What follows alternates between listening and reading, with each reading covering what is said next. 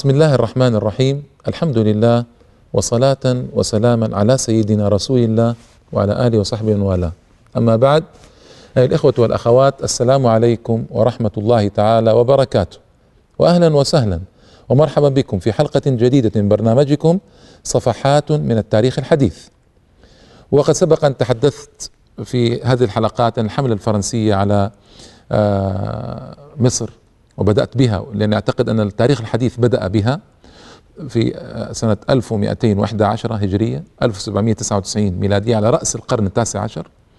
ثم الحملة الفرنسية على الجزائر بعدها بثلاثين سنة وأكثر.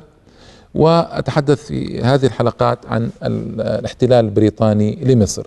وأرجو إن شاء الله تعالى وإن فسح الله في المدة أن آتي على التاريخ الحديث كله في هذه القناة التي أرجو أن يبارك الله فيها أن آتي على التاريخ الحديث كله في آه، حلقات متتاليات إن شاء الله تعالى حتى يعظم الوعي عند الإخوة والأخوات بالتاريخ وأحوال التاريخ الحديث حتى نستفيد من مسيرتنا الماضية القريبة في مسيرة حالية ومستقبلية وليكون كل ذلك مثل مشاعل التي تنير دربنا وضياء ينير لنا الطريق إن شاء الله تعالى وبحوله وقوته.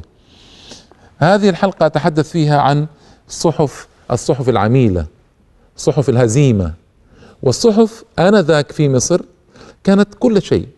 هي أداة الإعلام الوحيدة تقريبا. ما كان هناك تلفزيون بالطبع تلفزيون ما اخترع. الإذاعة طبعا ما كانت موجودة آنذاك. ما كان هناك وسيلة ابدا إلا جرائد والجرائد كانت هي عمدة المحتل في تثبيت وضعه في مصر. على وجه عجيب. وللأسف الشديد أن الذي كان يقوم بمعظم ذلك العبء هم نصارى بلاد الشام. الشام الكبير يعني لبنان وسوريا. النصارى الذين نزحوا من الشام واستقروا في مصر كانوا من أكبر المؤيدين للاحتلال الإنجليزي. هذه حقيقة لابد أن تعرفها الأجيال. وأيضا هناك وجد بعض المصريين للأسف الشديد الذين مالوا الاحتلال في جرائدهم بصورة مزرية ومزرية جدا. وباختصار شديد كان يعني من الصحفيين من هو منافق ومتزلف من كان يريد المال والمصل ويفضل مصلحته على أي مصلحة أخرى ومن كان يكذب ويعلم أنه كاذب ويستمر في كذبه على الناس وعلى الأجيال.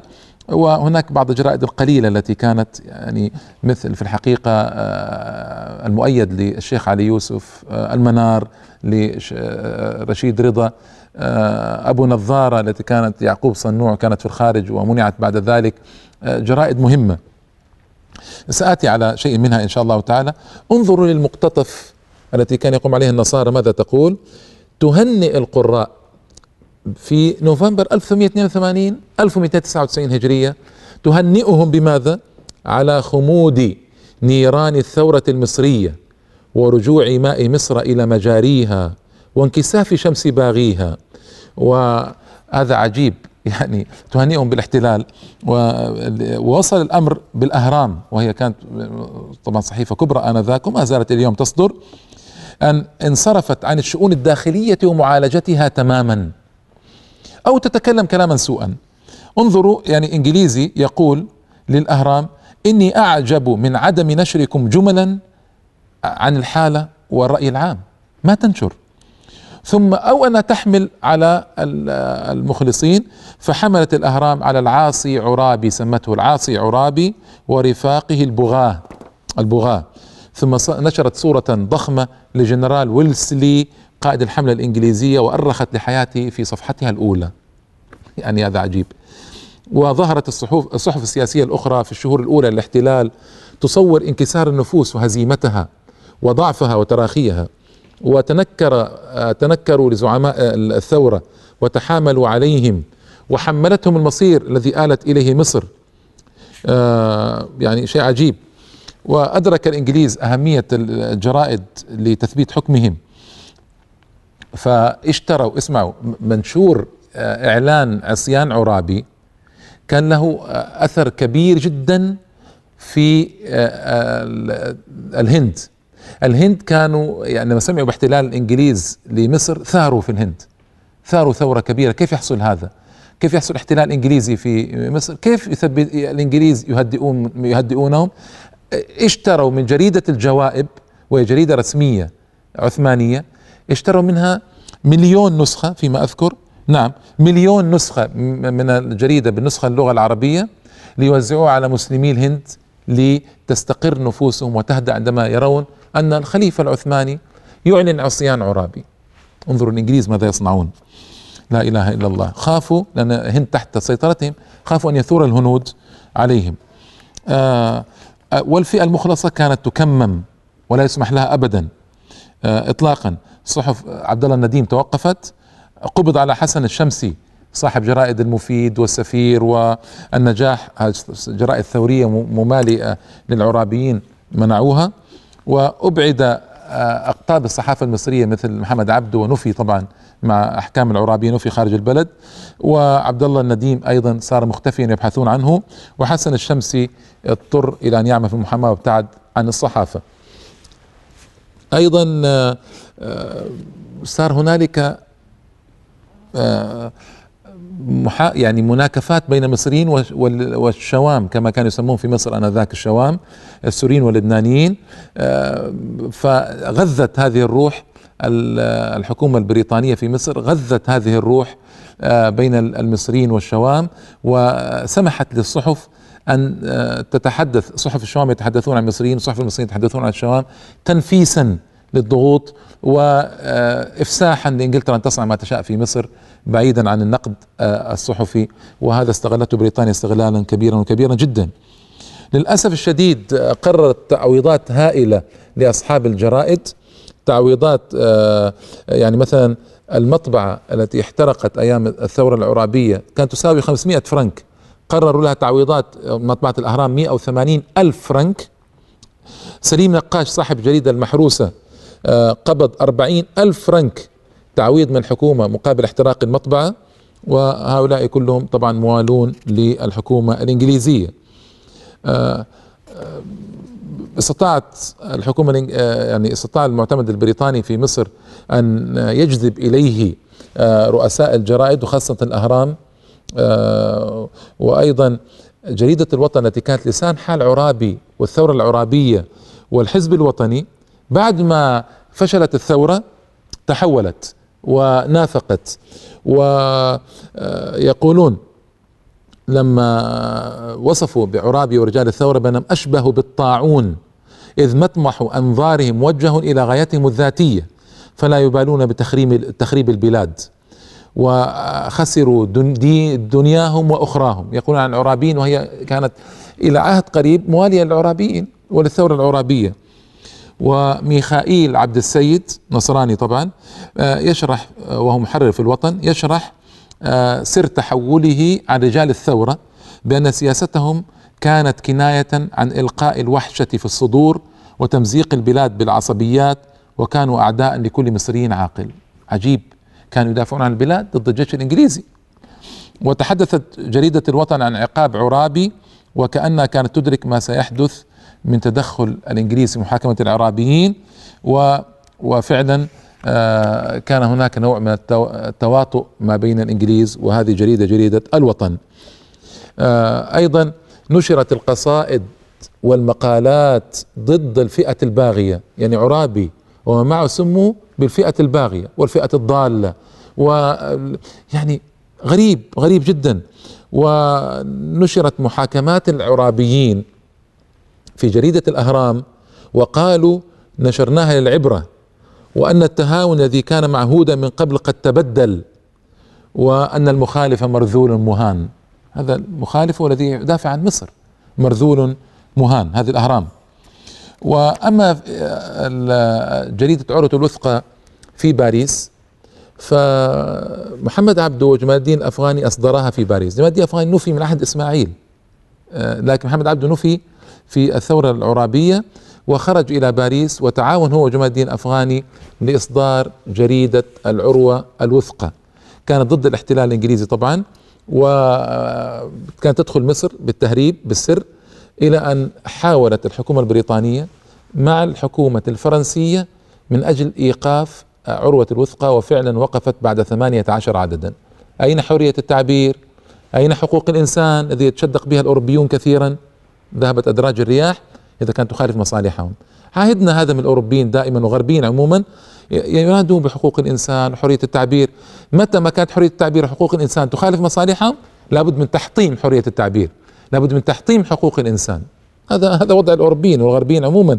عرفنا ذلك منهم حوادث لا حصر لها لا حصر لها في الماضي والحاضر. نعم. وتفاهم الإنجليز مع الفرنسيين تفاهموا. مع الفرنسيين لإيقاف العروة الوثقى بعد أن حاولوا مع مع القائمين على البريد في مصر أن يوقفوا جريدة بأي طريقة لكن الجريده كانت تدخل ضمن جرائد أخرى أو وثائق يعني أوراق أخرى فكانت تخفى. ففي النهاية لما عجزوا أوقفوا الجريدة بالتعاون مع الحكومة الفرنسية. وهكذا آه، الكفر كله ملة واحدة يعاون بعضه بعضا.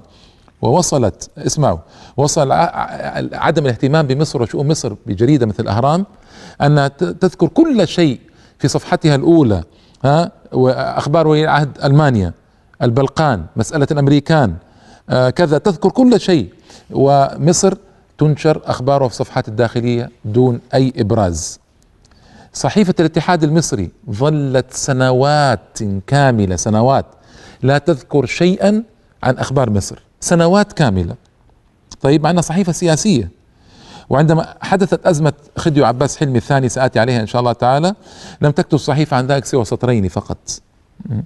وبدأت حالة شنيعة من القنوط والاستسلام الإعلامي كان صح التعبير يقول اللورد يقول اللورد كرومر أخذت الأوامر تصدر للصحف من قبله هو هو المعتمد البريطاني بعدم المساس بالاحتلال بعدم المساس بالاحتلال بعد أن بدأت بعض الجرائد تكتب بعض الأسطر ضد الاحتلال صدرت الأوامر أن الجرائد لم تنشأ إلا لتهذيب الطباع. اسمعوا لتهذيب الطباع لذا وجب التنبيه على جرائد بلزوم خطة الاعتدال والتباعد عما من شأنه أن يمس حقوق الدولة التي تحاب أو تحابب الشعب المصري يعني الإنجليز. وإن الجرائد تعبر أو تعتبر اللسان العام المعبر عما يقوم بالأفكار من هذه الجهة. ولتعتبر الجرائد وإلا وإلا. يعني ستعامل بما يقتضي به نظام المطبوعات في البلاد تهديد للجرائد وأنها لم تنشأ إلى تهذيب الطباع. يعني تدجين الناس وتركهم الحديث عن مسائل مهمة في مصر. بعد الفاصل أواصل الحديث عن هذه القضايا المهمة إن شاء الله تعالى.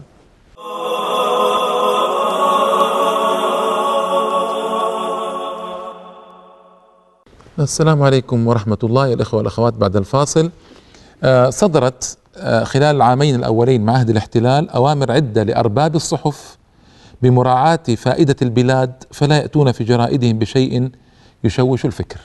هكذا. والإنذارات كانت تنهال على الصحف التي تتحدث عن أحوال البلاد حديثا جيدا وتطالب بالمحتل بتقدير حالة البلد إلى آخره.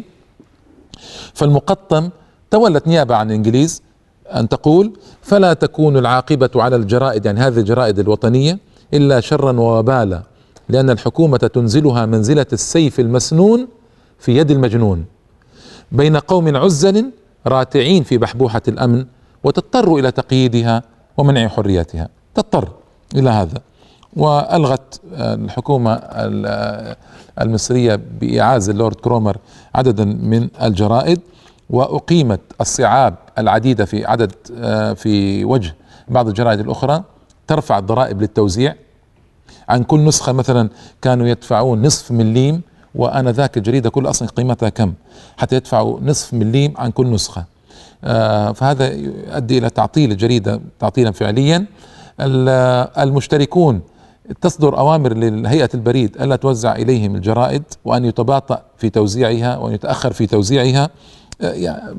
يعني هكذا فرضت الضرائب على توزيع الصحف مع أن هذا يعني عجيب أن تفرض الضرائب على توزيع الصحف. آه، أيضا آه، في الوقت نفسه كان الإنجليز حريصين على نشر الأخبار التي تروج انما انما الإنجليز جاءوا من أجل إنقاذ مصر من فساد التي حاق بها والخراب المالي الذي جره إسماعيل عليها وإنقاذها من استبداد الخديو والأتراك والشراكسه ولاقامه العدل بين أبنائها وإلغاء الرقيق والسخرة والكرباج ولتوزيع الضرائب توزيعا عادلا وطبعا آه، كان من اليسير على الجيل الصاعد أن يصدق هذا لأن إسماعيل كان سيئا ومسرفا كما ذكرت لكم حلقات إسماعيل والتوفيق كان ضعيفا والجرائد هي اللسان الإعلامي الوحيد في البلد فما كان أحد يجرؤ أن يتحدث غير هذه الجرائد. اعترف كرومر مرة أخرى بمقدرة الصحافة على التأثير في الأمة فقال إن السواد إن اسمعوا إن السواد الأعظم من المصريين من أعظم الناس تصديقا لما يقال. من أعظم الناس تصديقا لما يقال. يعني يضحك عليهم وهم يصدقون. وكان هدف الإنجليز تخدير الأعصاب والتفاهم حول قيادة البلاد بدون ضجة.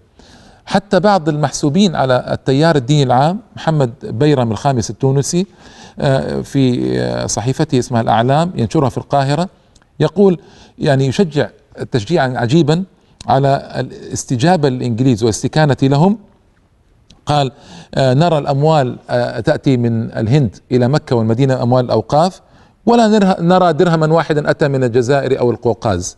يقصد القوقاز تحت الاحتلال الروسي والجزائر تحت الاحتلال الفرنسي. ما يأتي ولا درهم واحد إلى الحرمين بينما الإنجليز يسمحون للهنود أن يرسلوا الأموال إلى الحرمين. انظروا للتلبيس. ويتحدث عن إنجلترا هي الدولة الوحيدة في معاملة جميع رعاياها باللطف واللين. والمحافظة على عوائدهم ودياناتهم. آه، فلا بدعة إذن إذا استماتت الرعاية في المحافظة على تخليد إنجلترا وزيادة شرفها. إنا لله إنا إليه راجعون.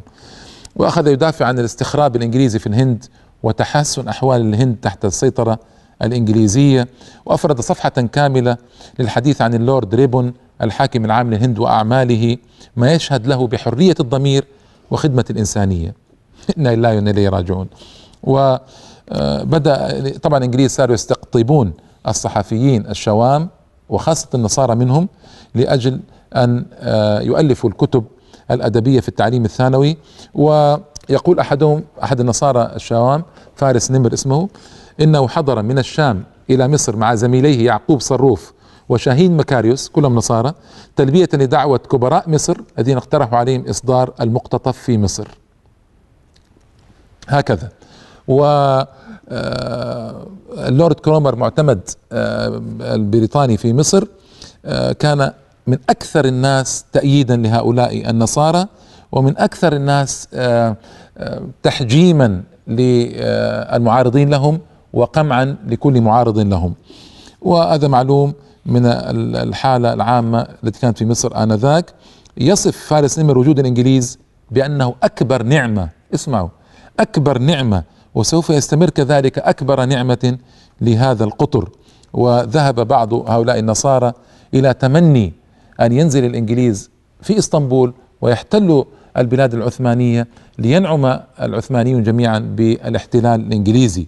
هكذا بكل صفاقة وبكل خداع للأجيال يقولون هذا. والإشادة بالإنجليز وأن نال مصر على أيديهم خير عظيم وأيضا تفوقهم على جميع دول العالم إلى آخره إلى آخره من هذه الفضائح. وصحيفة المقطم المقطم آه، عقدت مقارنة آه، بين البلاء الذي نزل ببلاد في الثورة العرابية ثم النعيم الذي آه، جاء به الإنجليز إلى مصر. هل نلام يقول هل نلام إذا شكرناهم وفاء على هذا الجميل.